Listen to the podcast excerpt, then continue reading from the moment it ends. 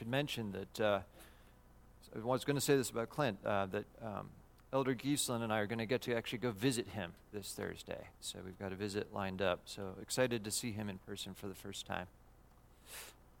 All right. Um, we're going to take a Sunday here to talk about um, church planting with you all. Um, and uh, this is something been really looking forward to talking about with you.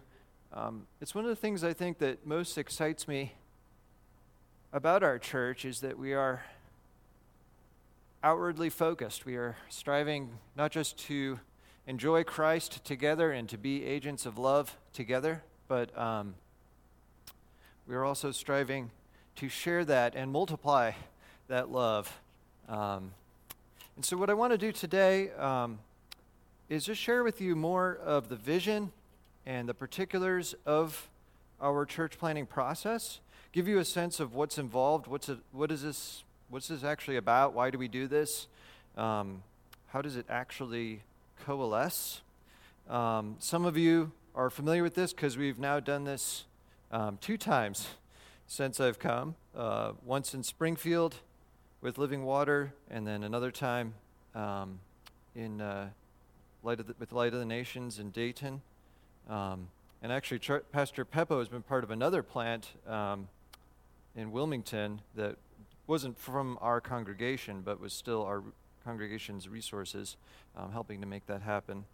Um, but for some of you who are new, um, this is going to be new, and it, it's also going to have some things in it that will be um, just important reminders for us so we don't lo- lose sight of these things.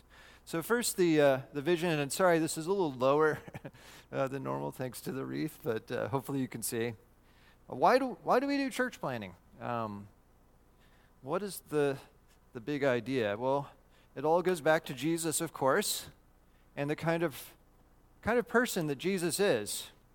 He's the one who looks at the darkness of this earth, and we especially think of this this time of year, right? We're coming up on the darkest day of the year, uh, the 21st. And what happens in the midst of that darkness? Well, Isaiah 9.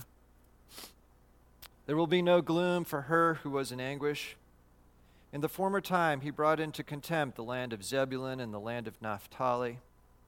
But in the latter time, he has made glorious the way of the sea the land beyond the Jordan, Galilee of the nations. So, thinking about those realms to the north where uh, the nations swept in and destroyed those lands in God's judgment. And it says this The people who've walked in darkness have seen a great light. Those who dwelt in a land of deep darkness, on them light has shone. So just picture that this world as a land of deep darkness, spiritual darkness, right? um, the nighttime and the, the scariness of it and all the, the evil things that often transpire at night. Um, it's a picture of the spiritual condition of this world, um, the, the darkness of people's minds who are worshiping the created things rather than the Creator. And what does God do when He sees all this darkness? He says, The people who dwell in dark, great darkness will see a great light. And Isaiah 49 6 says that this servant figure will be the light. He says, Isaiah 49 6, It is too light a thing that you, the servant, should be my servant to raise up the tribes of Jacob and to bring back the preserved of Israel. That's too small a task. I will make you a light for the nations, that my salvation may reach to the ends of the earth.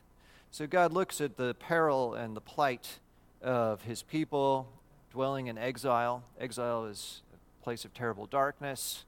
Um, they're scattered among the nations. And he's, of course, feeling compassion for them and saying, I'm going to redeem you out of exile. I'm going to bring you back. But he says, You know, I'm going to do something even bigger than that. I'm going to end the exile of all the nations. And I'm going to send my servant not just as a light to Israel, but as a light to the nations. Makes you think of a church. I feel like I've heard that name. Okay. Um, yeah. And then what happens 700 years later? A baby is born.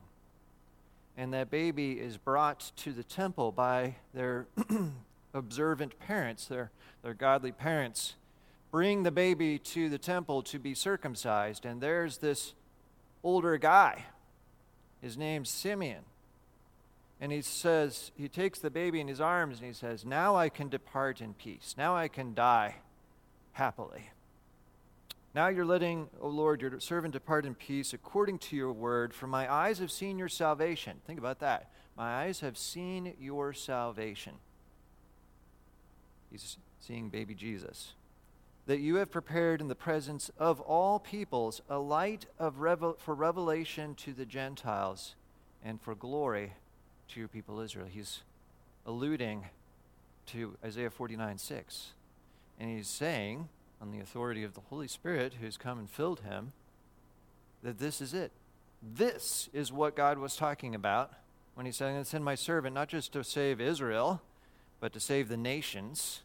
And he has the amazing ability by faith, by the gift of the Spirit, to recognize this little, this little baby infant, this little helpless person, is this person who's going to come and may be a light to the nations. Now, we all know that Jesus is the light to the nations. I, and he has, he's the, I am the light of the world, right? Um, John 8 12. But guess what? He also calls us the light of the world. So, who is the servant who is the light to the nations? Well, Jesus, but also all of us who are in Jesus.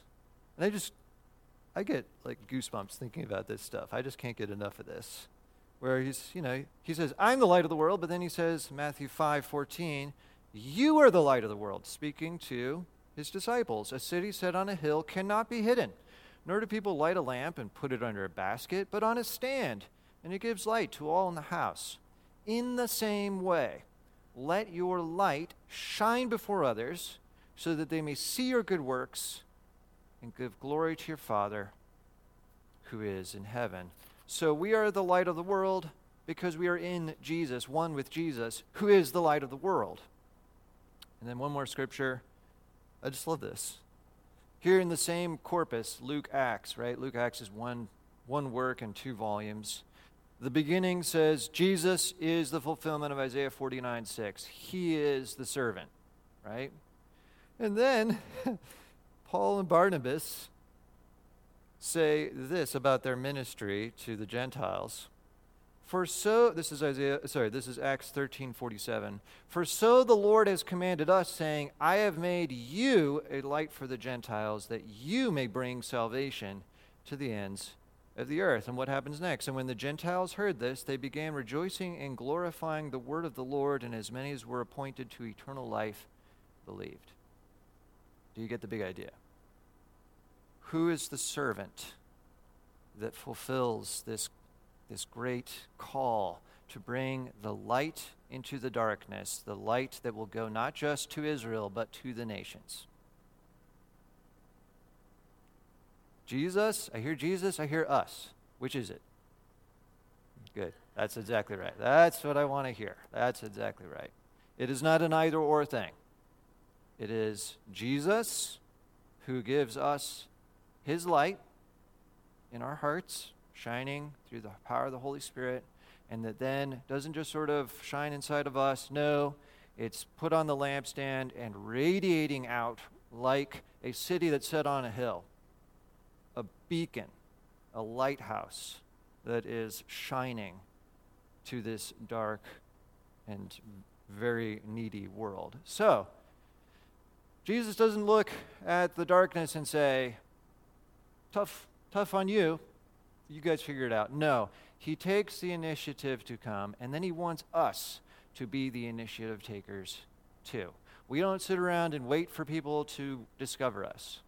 We go out and we tell people about Jesus and we invite them to know him better.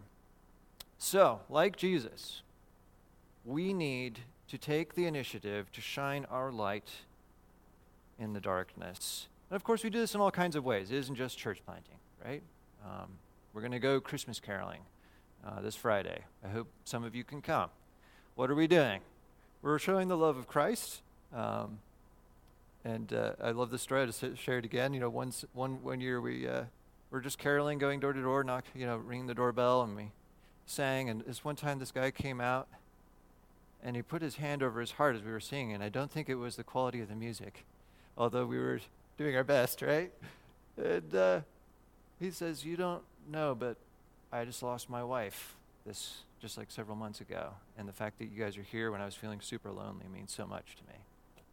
right? And so, like, we're doing things like that, um, like what the deacons do, showing the love of Christ in tangible ways um, as a congregation. But we're also wanting to see new communities reached with the glory of Jesus. So, that's where church planting comes in. So, a lot of this is just, you know, 1 John 1, um, as we're rejoicing in Christ, make my joy complete by sharing in that joy, right? You love covenant? You, you love being here? Great. Now, share it. Why wouldn't we want to see what God gives us here replicated, right? This is the sign that you really get the joy of Christ's salvation, is that you don't just sort of keep it to yourself and say, wow, how great that I'm saved. How great that I get to know all these great things about Jesus. You're also, you're, you're saying that, but you're also saying, I want other people to know this too. The people around me, I want them to see the glory of Jesus. And so we're not trying to be a self protective people.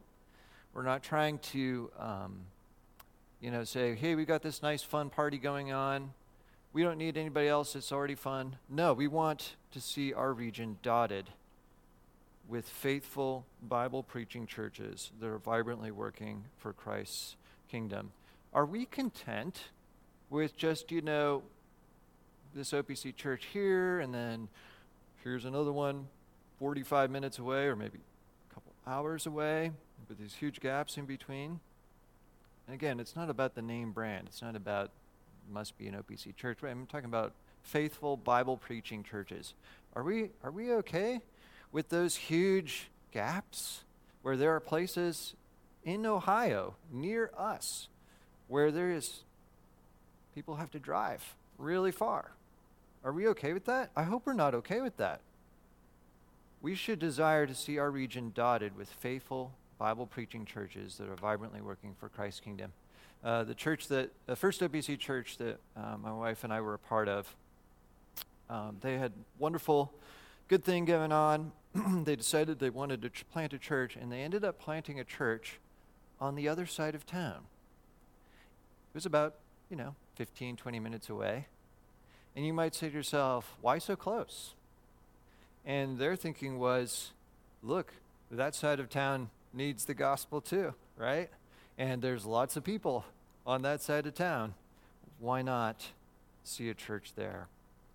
So um, we desire to see this, this whole countryside, and in particular our region, the Miami Valley, dotted with faithful Bible preaching churches. How is this better than just letting our congregation continue to grow and grow and grow? Of course, that is one legitimate option. Um, it's not like there's anything ter- terribly wrong or something about having a bigger congregation. But as a session, as we were thinking through, again, like, why do we do what we do? When we get big, we spiral off another congregation as opposed to, say, getting a bigger building or going to two services or whatever. Here are some reasons why we're compelled to spiral off church plants. One is this um, having a new community that has a local church sharing Christ's love. So there's something, and again, as uh, you know, Americans who like are used to driving long distances, you know, every single day for work or whatever, we might lose sight of this. But it really does make a difference to have a church in a local community. Um, there's so many ministry opportunities that you get simply by being here in a particular place. Um, there's uh, my ministry to people who pass by on the alley on the way to the BP, and regularly getting to talk with people who say like, "Hey, pastor," and like I pull up my window and you know, do I do ministry from the window? um, that wouldn't happen if I wasn't local right? If I wasn't here, and same thing with all of us, right? Um, it's one thing to say, hey, you want to come to church with me? And the guy's like, well, uh, sure. And you're like, well, yeah, it's like 45 minutes away, or it's a half hour away.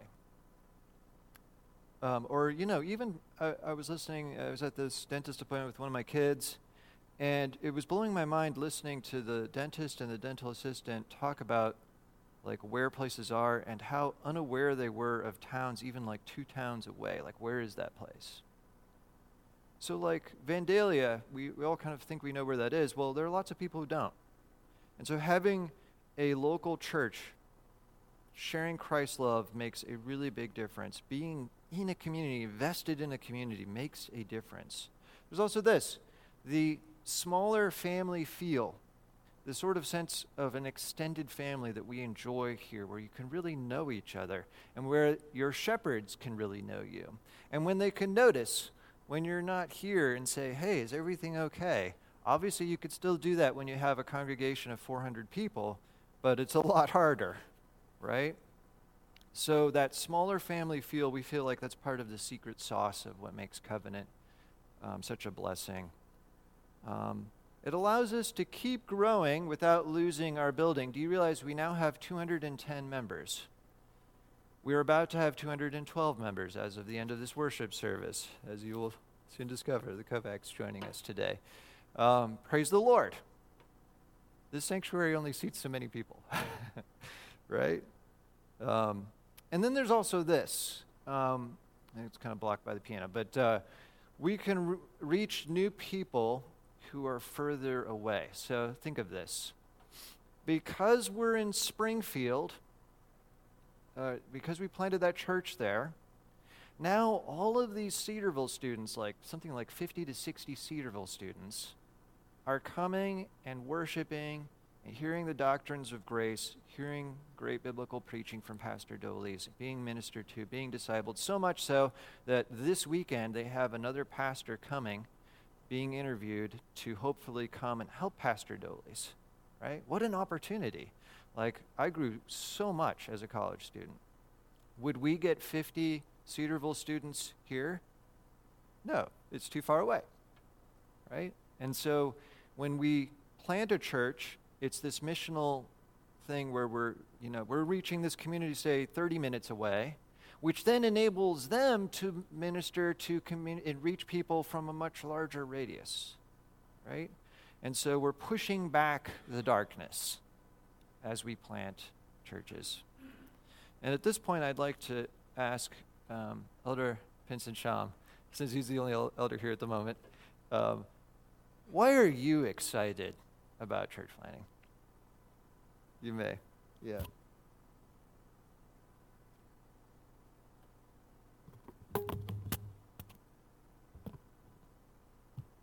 I don't think I've used this one yet. It's great. So, hopefully, you are seeing some of why we love church planting in this church. Uh, one of the areas that you did not uh, highlight, um, Matthew 28, of course, we know the Great Commission it was one of the passages when I first came to Covenant that, yes, I knew, but revolutionized my understanding of what God is doing in and through his church. Uh, the pastor, Pastor Jackson at the time, emphasized, of course, that all authority in heaven and on earth has been given to me, Jesus. Go therefore and make disciples of all nations, baptizing them in the name of the Father and the Son and the Holy Spirit teaching them to observe all that I have commanded you. And behold, I am with you always to the end of the age. The go therefore, I grew up with a go ye therefore. Yeah, think out, you know. Uh, as compared to the as you are going, which is what Pastor Charles always emphasized. We have that privilege, that opportunity, that responsibility that as we are going, we need to be making disciples for Jesus Christ. And this is part of what covenant is about. In fact, holistically, what we're about. So that's what's exciting to me, seeing the church of God grow and be planted. Uh, a personal, uh, I guess, testimony on my side, too. Uh, I think most of you maybe know my Lydia. She's one of my college students. Uh, she, when she was probably in um, junior high, was when we were looking to plant um, Light of the Nations, and our church building was filling up.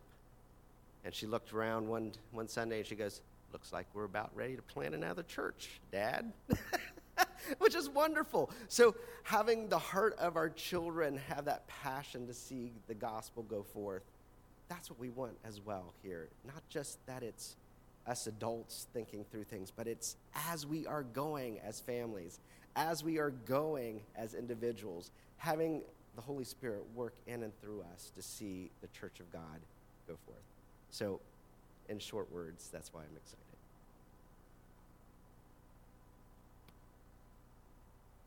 And we want you to um, to be excited about this because um, we know that it will also cost us something. We're going to talk about that in a moment.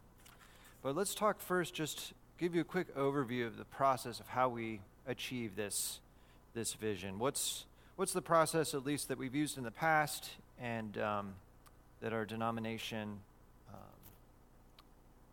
helps us to have um, to achieve this, this process? So the first is a planning period, which we're basically starting here, of approximately a year, that begins with lots of prayer praying that the Lord of the harvest would raise up laborers for the harvest, praying that we would grow in boldness and in compassion for the lost, praying that God would um, give us a heart that's willing to go through uncomfortable things at times to see the gospel go forward, praying for wisdom.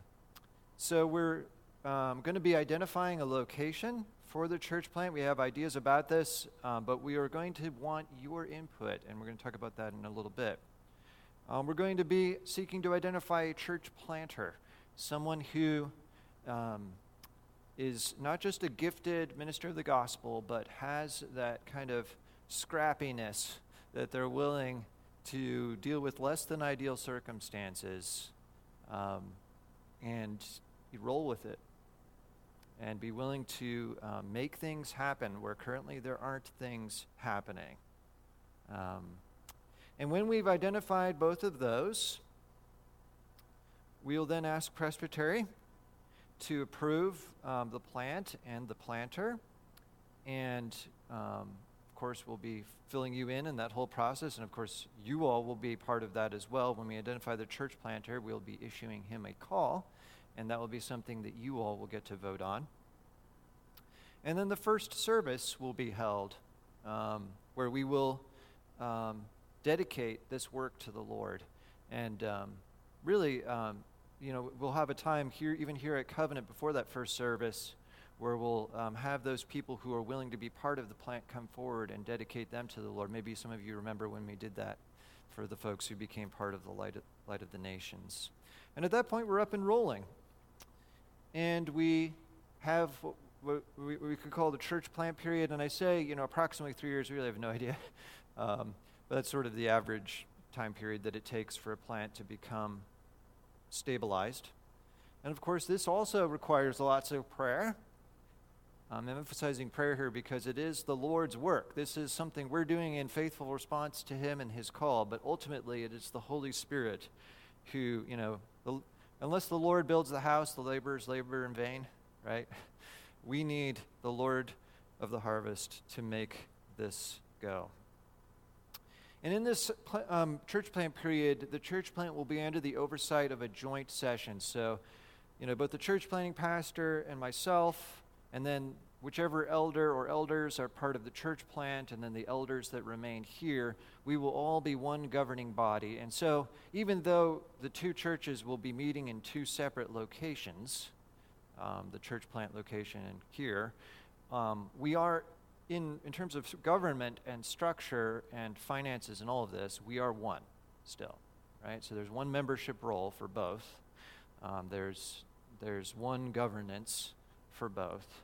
Um, and that's really helpful for the church plant because that enables them to not feel like, wow, here are some weighty decisions we have to make, and there's only like two of us here, the pastor and the elder. No, there, there's all the session is going to be weighing in on, on the big, big questions they're facing, helping them.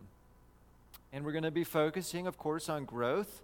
on establishing the plant in a community, finding a good location for meeting, um, inviting people, doing lots of evangelism, lots of just getting the word out like, hey, we're here. And during this time, we will, whoop, let's see, where did that go? Oh, here it is. Yeah. We will um, receive financial help from the denomination. Um, we know a guy. um, but even if we didn't, uh, they've always been very generous. Um, and it's such a huge help. And this is part of why we're, we're doing it this way rather than having a second um, pastor join me here and then spiraling the plant later, is because we need that financial assistance. Um, so they're very generous in helping us with that, helping this plant get off the ground. And it's important to say, too, that, um, you know, depending on the distance away of, of the plant, but um, our, our thought is that at least initially, that particularly as we're trying to you know, conserve resources and, and as the plant is starting out small, that there will be plenty of events and programs where we will be sharing um, our labors. So, like one example, very likely would be like Friends Night. Um, still having Friends Night here, and just like we do, um, often we invite um, teens from other nearby churches. Obviously, our church plant would be involved there and invited too. And what does that mean? It means that that church plant gets to be involved with and, and share in all the good things that are going on here without having to kind of roll their own right off the bat, right? So, um, many events and programs we will share.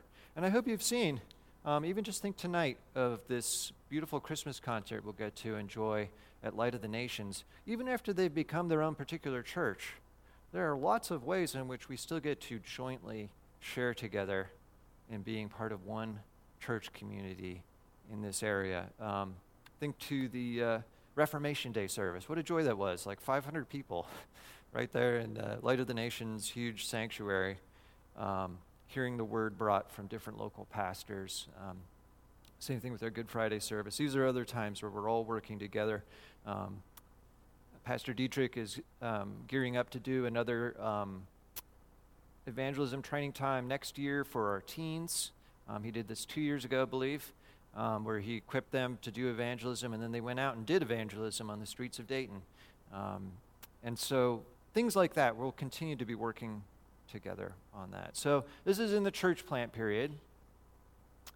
And then comes a point, again, after much prayer, where we particularize, and this is just a big fancy word for the church plant becoming its own distinct congregation.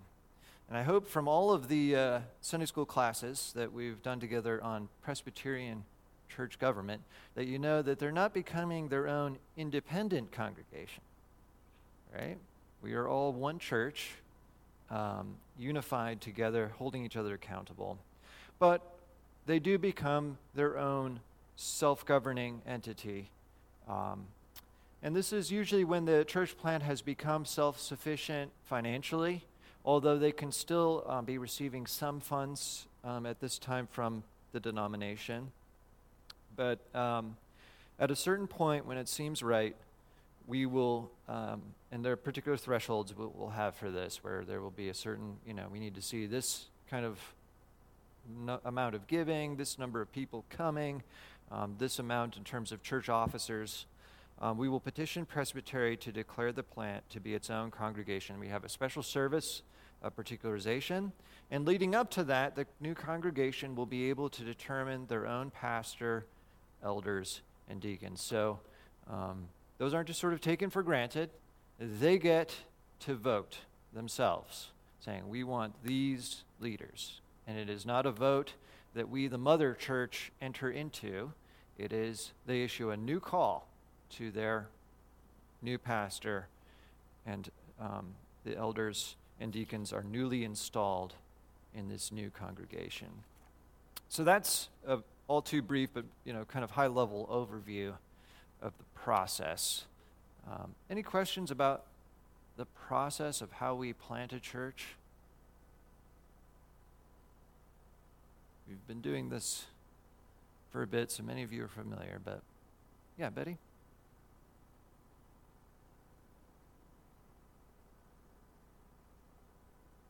Yeah. Yeah. That's a great point. Yeah. So in other times, um, when Pastor Peppo has been beginning a um, a new uh, church plant, he has started with a small group where sometimes they don't even begin worship right away. They'll they'll just begin like a uh, a small group Bible study where they'll talk about you know things like um, you know here's here's the plan, here's what we're doing. Um, maybe talk about evangelism or worship or anything that seems like this would really help this group. Um, and that's really help, helpful when we need, we have sort of a new group of people that are just starting to coalesce together. Um, so just recently, um, there's a group in Louisville, Kentucky that petitioned Presbytery to become their, a mission work. And so, very likely in their case, um, it will begin not so much with worship, but with just these kind of small Bible study kind of um, events that will then eventually morph to worship. Other times, it really can just start with beginning a new worship service um, as well. So there, there's there's options there. Um, yeah. Yeah, Lori?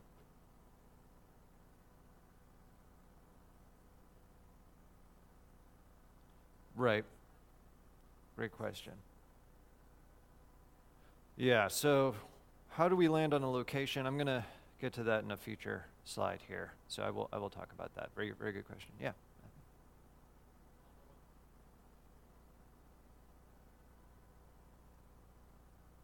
Yeah, yep. Um, that is typical um, when, when it's a mother daughter model.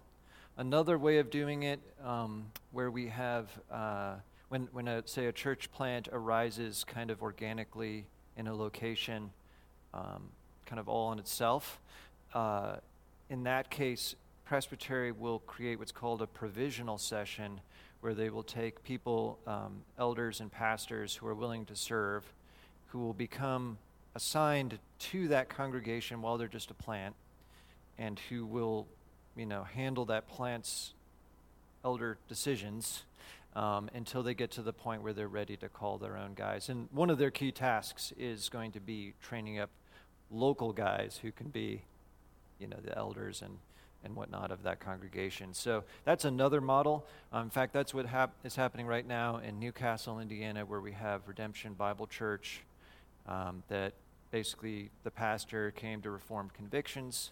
He led his entire church into the OPC. It's now a mission work of the OPC, but they don't have uh, ruling elders to be able to constitute a session. Because remember that Sunday school lesson where he talked about it's never a solo guy, right?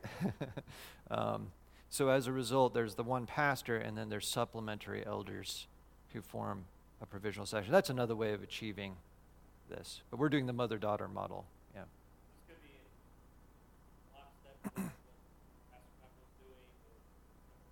Great question.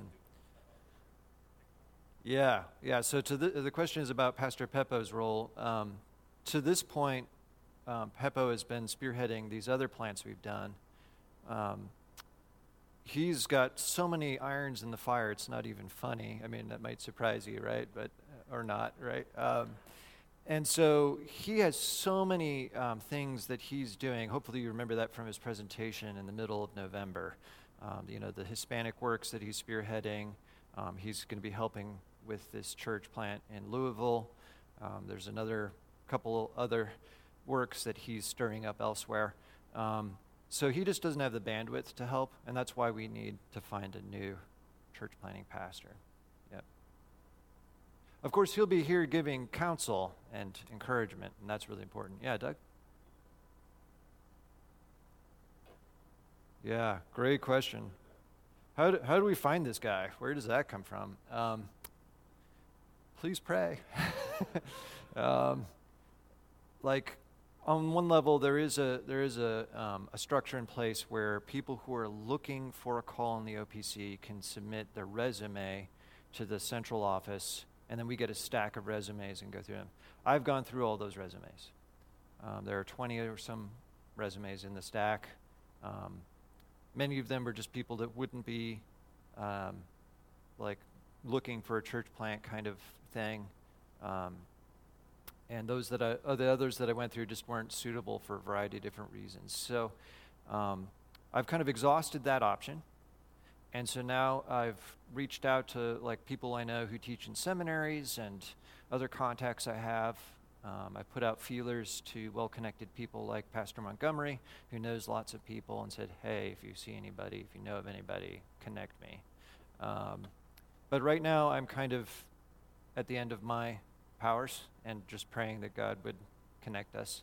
But I'm going to keep, you know, asking for if there anybody who's submitted new resumes to the stack. I'm going to keep on working the network. But please pray. I mean, ultimately, it's the Lord who will raise up just the right guy. And we're not going to rush, we're going to wait for the right guy. All right, um, we need to talk about a few more things. One of the things is the costs. This is exciting. But let's be honest with each other. This is not going to be a bed of roses. It's not going to be super easy. Number one cost is not seeing dear friends at Covenant as often. I think this is a really big one. And, um, you know, like, you know, the, there's a sense of like, sometimes I, I, almost feel like the bad guy for like, um, hey, we were, everything was so great, and then you ruined it by spiraling off a church plant. Now I don't get to see so and so. Yeah, but I hope that you have that sense of like Jesus leaving the comfort of his Father's throne, going to be with us so that the love may increase. Um, do we, are we going to miss the people and the friendships that we build? Will there be like tough things about this in terms of not seeing really close friends? Yes. Remember the reward that you're heading towards, the new creation where we will never be parted from each other. We have to keep that in view, or we're not going to be willing to make the sacrifice. Here are other things. Um, not having a permanent location initially, we'll probably be renting a place. Um, and that will very likely mean we're sharing the space with other places. Maybe, maybe not. We don't, we don't know exactly. Um, often that means a lot of extra work doing setup and takedown, right? That, that's just a part of the cost of, of getting something started. There'll be lots of changes to get used to. You know, when you get used to listening to one pastor, you, you get into the rhythm of their preaching and you kind of know what to expect. It's, a, it's an adjustment when you have to start with somebody new and different. And you're, you're even like starting new relationally with that person. And you feel like, okay, I trust, you know, Pastor Patton. I can tell him things, but I don't really know this person yet. And it's harder for me to relate to him as my pastor. That's, that's, an, that's an adjustment. Um, the new location, a new rhythm. There's, that, that, that, can drain us, right? There's energy involved in those things. Um, needing to step up and serve in new ways. So, like, we have a thriving Sunday school program here. When a church plant begins, we need to kind of reinvent some of those things. How are we going to do this with a smaller group of teachers and maybe not as many kids, right?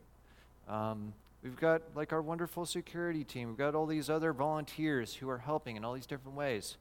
Starting a new church plant, part of what's involved is saying, I need to be willing to serve maybe in ways I haven't done before because there aren't as many of us, right?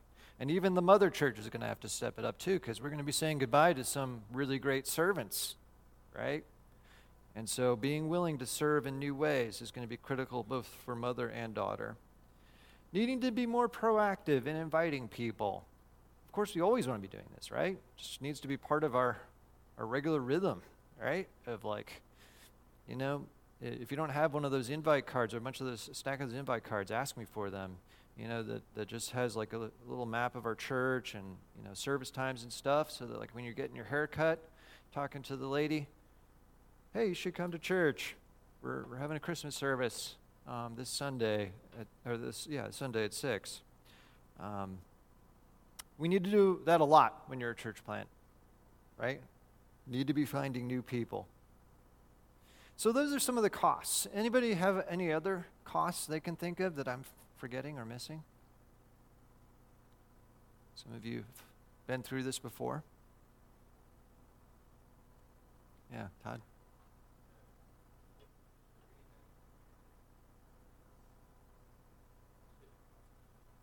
Yeah. That's right.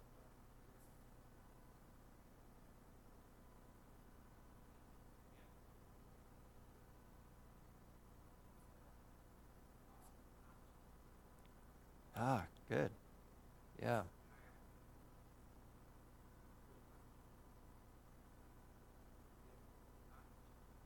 Hmm. Yeah.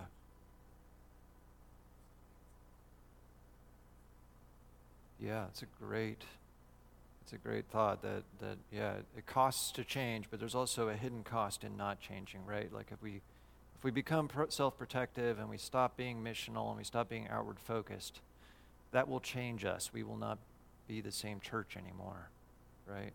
Um, and again, you know, we don't always have to be spiraling off church plants. Like if God, in His good wisdom, were to, you know, cause our growth to level out, even though we're being faithful in all the things that we're doing, okay, you know, um, we'll just keep being faithful, right?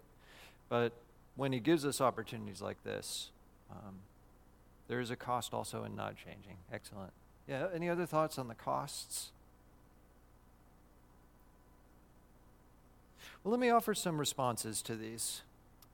One is um, remember, you know, especially as we think of that first point about not seeing dear friends at covenant as often, remember that we will continue, especially at the beginning, to be doing things jointly, like Friends Night and different outreaches.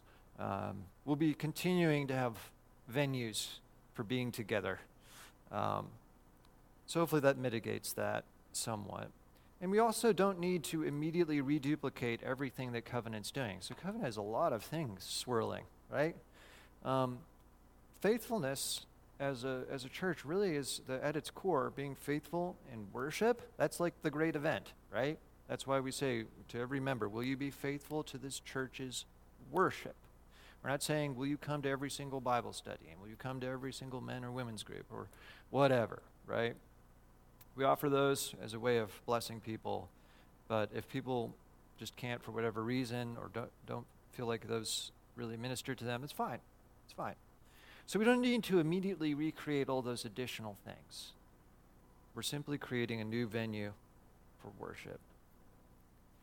Um, and then also, many things will be copy and paste so that, like, we're not reinventing everything uh, the website, the budget, the bylaws, the bulletin, the rhythms of church life. Um, you know, both ma- things that are kind of material and concrete as well as immaterial things. We're hoping to, in a sense, continue the trajectory that we already have. And so it's not like we have to, like, reinvent many things. Will there be new things to figure out? Sure. What will we call the church and whatever? Um, but it's not all going to be brand new. And then, more substantively, this is really my heart here. I love this quote from Spurgeon God has a way of giving by the cartloads to those who give away by shovelfuls. And I, I, I hope you, you remember our history as you think of that. Like, here we are. We're, you know, the church had just called me, the new pastor. They're at that very same time sending off so many dear core people, dear families off to living water. The, the num- membership, you know, the, is somewhere down to like 90 or 100 here, right? Um, and the question is, you know, like, are we going to be able to make it here? Um, like, are we going to be able to keep keep afloat? And yet, God filled us up, and then we we um, gave away again and, and, and you know light of the nations. Again so many dear people including you know very dear church officers who have so served this church. Well again look at how god gives by the cartloads to those who give away by shovelfuls. And this is straight from scripture proverbs 11 one gives freely it grows all the richer. Another withholds what he should give and only suffers want. And then the next proverb says it another way Whoever brings blessing will be enriched, and one who waters will himself be watered. Just meditate on that. Um, it's it's a, one of the paradoxes of the Christian life, right? Is that you cannot outgive God, right? You think, all right, we're gonna we're gonna sign up for these costs. We're gonna do this because we believe the vision. And then you're you're struggling with fear, like, but what, what's going to happen, Lord? Are we going to be, be able to keep afloat? Are we going to be okay financially? Are we going to be okay in terms of just continuing to have the critical mass to do what we need to do? You cannot outgive God. So I hope those encourage you. And God has shown himself more than faithful, so that we not only are taking these things by faith, we're also taking them by sight because of our, our story. A couple last clarifications here, and um, this will get into just a few of the specifics. First off, no one is going to make you be part of a church plant nor guilt you. You, this is a free choice. Um, and we want to m- make known to you that there are multiple ways, multiple ways in which you can uh, participate. So, in one level, you can participate just saying, I'm long term committed to being part of this church plant. Another way you can participate is by um, being part of the church plant for a, an extended period of time, say like a year or you know some kind of temporary time commitment, but still extended, as a way of boosting and encouraging the work. Because you know when new people come and there's like nobody there, that's challenging, right? But when you come and there's other families there, uh, maybe people the same stage of life as you, that's encouraging, right? Um, and so there were there were a um, number of families that went and were part of Light of the Nations for a time, encouraged the work with the understanding. They were very upfront. They're like, after a little while, we're going to come back to covenant, but we want to help you guys um, as you get going. So that's another way of participating. There are valid reasons for not being part of a church plant, even if it's, say, closer to you than covenant is. Um, life is too crazy right now in other areas to accommodate this. In other words, I need to be faithful to my marriage, to my kids. Um, this is an insane season right now where those are those relationships or maybe other things that I've already committed to are really I, I do not have the bandwidth for this. And so I'm just I'm not in a place where I can give what I ought to give for this plant. And so I'm not going to change this part of my life right now out of faithfulness to Christ in these other areas. Totally fine. Or maybe you're thinking to yourself, I just got here, too much change too fast, especially for my kids, right? Like, that's also totally legitimate. And there's other legitimate reasons too. Um, so, again, there, we need to believe the best about each other. Um, if somebody says, you know, I've thought about it, prayed about it, and I feel like covenant is the place for my family right now, no questions asked. It's fine. You don't have to defend yourself. Totally understandable. And this is a free choice. Um, so know that, please. Um, we're excited about this. We hope people want to do this, but we understand if that's not where God has you right now. And so we ask you to pray about whether you'd be willing to serve in a church plant this coming year. Please pray about this. Honestly, ask this, lay this before the Lord, and just say, Lord, I'm your servant. My life is not my own. I lay it up before you on the altar. What do you want me to do? What would most honor you? It's not about what would make me happy. It's not about what makes me feel comfortable. I just want to serve you with the one life you've given me. And, and really lay it before Him. Ask Him to help you know what His will is. And we'll send out a survey. You'll see it um, this week. I'll send a reminder. Um, the elders are going to be meeting in mid January to talk about kind of next steps, and this is getting to your question, Lori, about location. But the survey will ask um, if you're not willing to give your name, totally fine, but um, if you could specify at least your location, that will give us concrete data that says, okay, we have X number of families in this direction that are willing to do this. That really helps us to know that this could be viable in that direction. Of course, there will be other factors we'll consider too in terms of the location, the opportunities there. Pray for God, particularly to raise up a church planter for us, as I was just answering to Doug. I've done what I can, but like, I don't have any leads right now. And then talk to a session member if you have concerns or questions about our plan. We, we always want to encourage you to feel like you have an open, open channel to us. If you have any issues at all, you think that we're off, off, you know, this is not the right time, or you're just concerned about this or that, don't hesitate. We will not take it the wrong way. We are thankful whenever you talk to us. Yeah.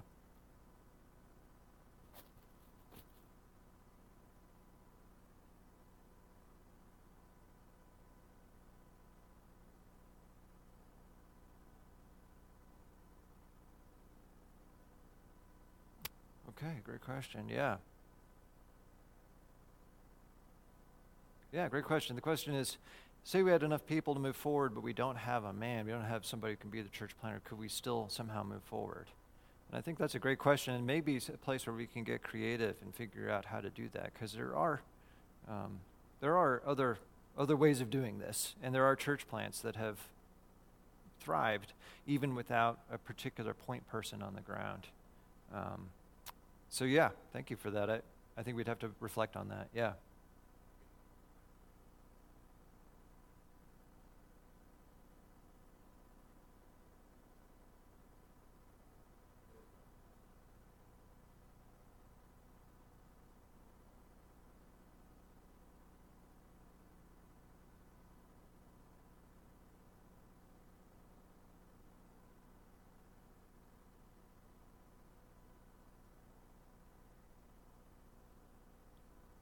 Yeah.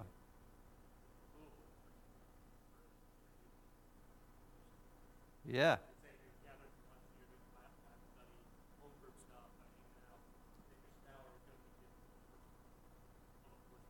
Yeah, they're starting to build rapport with each other, even in like a home group setting, while they're looking for a long term person.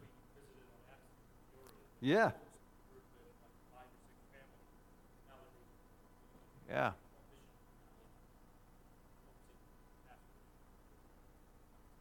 Excellent. Yeah, and that kind of gets to what you were bringing up, Betty, too. Is like there are other ways of doing this than just immediately doing a worship service.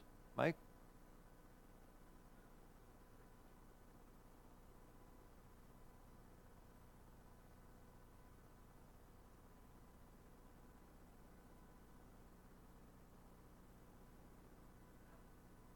Yeah. Yeah. Mm-hmm.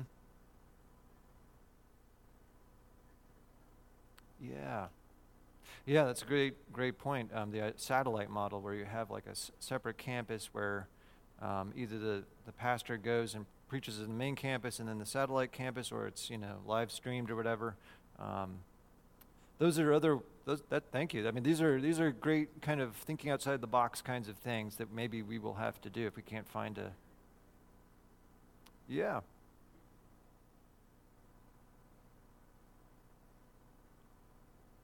Okay, great. Yeah. Excellent. Well, we're a little past here, so I should close this, but um, thank you for your attentiveness and encourage you. If you have additional questions or ideas, just like uh, what Mike was bringing up, other ways of, of rolling this, um, we really welcome that. Um, this is going to be an effort of us all. So let's pray. Lord, thank you. Um, we know that all great works begin with prayer, and they begin with your people reading your word, and then taking the promises of your word back to you and saying, Lord, you have said this. Now we want to see that happen. And Lord, you have said that you want your light to shine in the darkness. You've even sent your own beloved Son to be the first, first rays of that light from heaven.